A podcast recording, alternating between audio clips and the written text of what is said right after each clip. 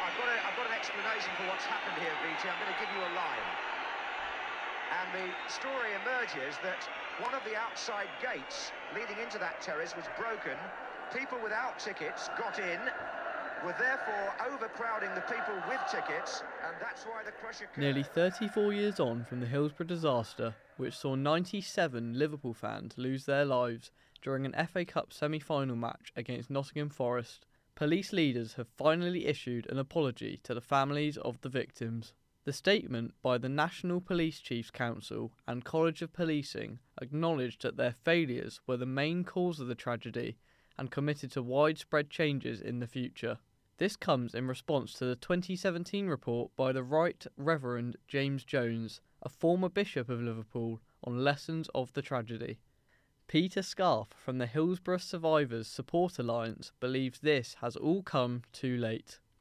I think it's taken an awful long time for them to get these answers. I think five years is way too long, 34 years for an apology. Families have been torn apart, not just Hillsborough families who've obviously who've lost their loved ones, but obviously Hillsborough survivors who've lost friends as well through uh, suicide and the likes. For years, South Yorkshire Police attempted to shift the blame for the fatalities onto the fans, while bereaved families have spent decades fighting for the truth to come out and justice to be served.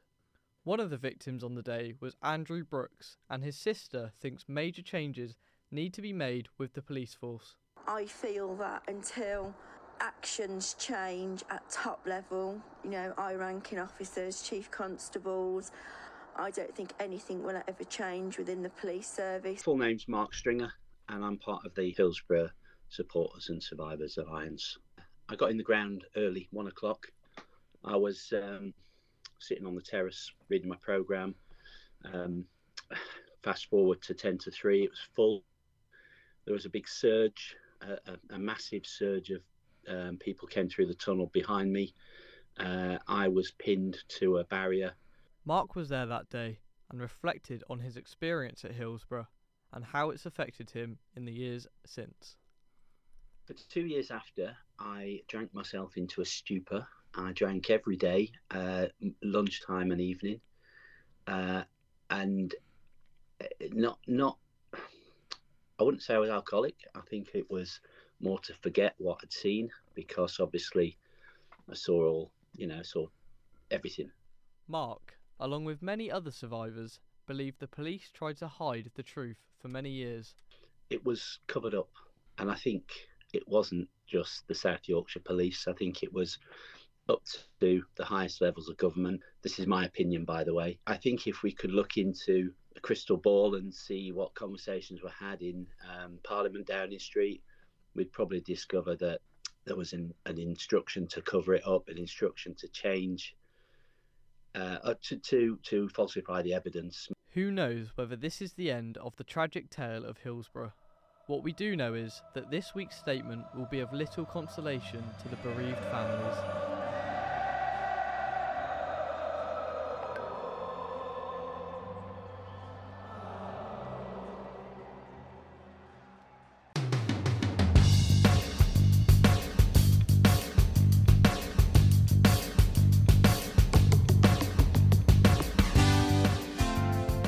Hello and welcome back to the Ball in a Day's Work podcast. Following on from that Hillsborough package, today we are talking on the topic of safe standing.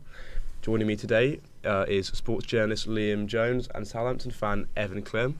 Uh, first of all, Evan, um, on the topic of safe standing, can I just quickly get your opinion um, as a Saints fan on safe standing? Uh, I love safe standing. I've I've been to a, a few stadiums that have had it. Chelsea away is one of my favourite away ends I've ever been to, purely because they have safe standing. Just enhances the uh, the atmosphere and the experience of being able to stand up and not feel slightly scared at a football game. But do, do, do you think that's a that's a good thing? And do you think it definitely because that's one of the arguments? Do, does it improve the atmosphere? Is it because it um, kind of j- just standing and being in that environment, it just kind of makes you want to do it a little bit more, maybe. Yeah, you, you, I mean, you see it at every stadium, whether they're safe standing or not. There's always a section of fans that are going to be stood up. Everyone wants to be on their feet, have a little chant, see the game better as well. So uh, yeah, it, it it's definitely a, a positive for football. I guess it's just allowing the the the atmosphere to be conducted in a safer way. I imagine as well. Yeah, yeah, hundred percent. We've all been uh, at some point celebrated a goal and someone's gone over the top of someone else, whereas with the bars there in front of you, it can't get too out of hand and no one can be uh, hurt. From a safety point of view, it, it's a it's a lot safer than the actual seating that's in the rest of the ground. So I'm hoping that people within within the group and people within the club itself will take that on board because um, Liverpool supporters really really want this and That was David Hughes, who lost his dad at the Hillsborough disaster, going up to Celtic Park with other bereaved family members to have a look at the safe standing for themselves. The new, the newest stadium to introduce um, a trial for safe standing is Wembley Stadium. Um, they've announced this week that ahead of the Carabao Cup final between Man United and Newcastle, they'll be tri- trialing um, safe standing. Uh, Liam, can you just give us a little bit more on that, please? Yeah, so it's something they've had in the works at Wembley since it was announced back in 2021 um, that they were going to bring safe standing to the Premier League, and obviously Wembley have had this in the works. So they've trialled it. They trialled it back in September for the Nations League game, England versus Germany. No issues. A lot of positive feedback from the fans. So for this Carabao Cup final, they've given both Man United and Newcastle fans 867 allocated safe standing spots, which you know doesn't seem a lot in the grand scheme of things for Wembley, but I think the more positive games this goes on, especially in the Premier League and the League Cup and the FA Cup will eventually come into it, maybe even Champions League too, the more like you see those numbers increase in terms of ticket prices. It's the first final that's been hosted at Wembley with safe standing in 35 years. Obviously, you mentioned Hillsborough after those big events. Like Hillsborough, there's been stuff happening up in, in with Ibrox as well back in the 40s. You mentioned Tottenham, Chelsea, Man United, and Man City have all introduced their own safe standing um, sections in the last few years. And since those clubs have introduced it, clubs in the top four tiers have been allowed to introduce safe standing areas from the start of the 2022 to 23 season. Liverpool, another club who've got their safe standing section, they've just applying for licenses. So not long until we see all six of the big six get into it. And once those six follow, or once those six start, others will probably follow. Oh yeah, I was to say, do you think it's a it's a like a stepping stone and kind of a domino effect that will, especially you know Wembley being the national stadium, do, do you think it will it will be a domino effect for the rest of the Premier League and the Championship to follow? I think what the big six do, others always seem to follow. Like we always look at the big six in the Premier League as the faces, and they are the marketing and they are the brand. And I think if they get involved, there is no reason why other clubs like I think it's mentioned that Wolves have got their own standing section. Is that right? Um, and like I don't understand why other clubs wouldn't get involved if they can get away with it. If these big corporations can sign off on something that potentially in their eyes might be dangerous and might be bad for their bottom line, I don't see why sort of the smaller clubs won't get involved. It's just good for the fans, and that's what everyone wants at the end of the day to keep the fans happy.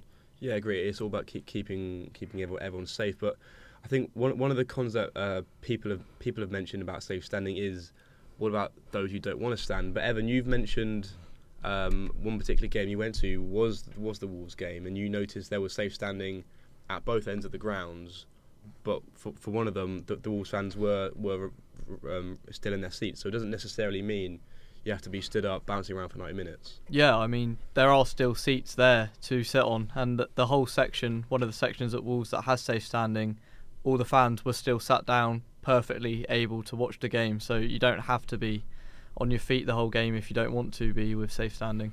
Do you know if, if it's something that that Saints have applied for? Is there much of a um, an, an appeal or, or, or a push to get it in? I think the fans would love safe standing. There's a whole section where I stand at the games, all stood up every single game you go to. But um, I think a few years ago, Southampton actually rejected the uh, chance to trial safe standing. So I'm not quite sure why they uh, went down that route, but here we are. Yeah, why, Liam? Can you can you think of any any reasons? Maybe from a I don't know, maybe it's like a business um, point of view where certain um, groups or, or maybe kind of you know the board boardroom of, of a club might not want to, to use safe standing. I know FSG have had a um, they've kind of come out with a position in the last couple of years for Liverpool that they're not really looking into at the moment. Obviously, that's changed recently. But why do you think um, people would be opposed to it? Well, I understand it. I mean, for us football fans, it's quite hard to look at it from their aspect as a business.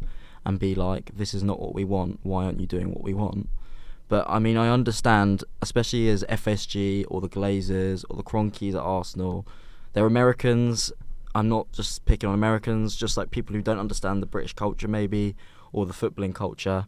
Being down in the fans, down in the stands, jumping around is part of, of part of what we do. And you know, when you're coming over from another country to take over a football club and you see all these horror stories like Hillsborough, for example, I mean, it you know 90 96 people passed away at Hillsborough. Um, huge event it widely publicized worldwide news. And the big thing that came out of it was it was standing fans it was standing fans. Like that was the headline. Um, I can understand why from their aspect they wouldn't want to sign off on it because they've got this model they're filling out Anfield Old Trafford Emirates whatever filled out every week um, bringing in loads of money merchandise if it's not broke, don't fix it. That's what these businessmen like to think. They're bringing in all this money. Why risk something, putting in something that could, in their minds, injure a lot of people, bring a lot of lawsuits, bring a lot of negative attention to the club when it's their baby, it's their cash cow? Why would you want to damage something that is your whole life? I understand it, but like I said, from a fan's perspective, I don't get it. I don't agree, but I understand why they want to do that. Yeah, and um, just quickly going back to to the Carabao Cup, Evan, you were at, at the um the uh, the the, uh, the semi-final. Se- we, we at the first leg as well, or just the second leg? Yeah, both legs. both, both legs. legs. As someone who's just missed out on a on a potential Wembley appearance, um, how um, I'm I'm sure you enjoyed the game a lot. Yeah, I don't think we. I mean, three-one against third in the Premier League over two games. There's a lot of positives to take from that. I think if we'd have signed a striker earlier in the window, we might have had a better chance. But can't be too upset. Semi-final for a a club that is bottom of the Premier League was it was something to enjoy in the uh, the uh, miserable season I've had so far. Liam, how how do you see the, the final playing out? United versus Newcastle. Obviously, United have uh, made another. I think it was, it was a was a deadline deadline day signing of uh, Marcel Sabitzer. Um, do you think he's going to make an impact, and how, how do you see like the final going? Well, I think you both said before we came on that you think United are going to go and win. I think you said three 0 Evan. Yeah. Um, I I don't know about three 0 I do think United will probably win. I think what you said before about you said that no, the United side's got winners. You know, you've got the Casemiros, i am going blank, but I know there is others in there. You know, yeah, people have Varane, won. World Cup winners. Of course, that's the one. um, but they they have got bigger name players in there, and even Ten Hag. I mean, he's played Champions League football. Yeah, right. He's not won anything in the Champions League, but he's won in Holland. Um, high profile managers. There's nothing wrong with this Newcastle side. Obviously, defensively they are incredible. Nick Pope, Dan Burn, Fabian Schär, Sven Botman, Trippier. That back line is doesn't concede anything. So I don't know about three. I think United just beat him down. I think a one 0 over extra time, maybe even a penalty loss. But I just I don't see Newcastle in a final against them big names doing it. Great. Well, thank you guys for listening. Thank you to Ellen and Liam for taking part. Uh, join us next week. We'll have a, a new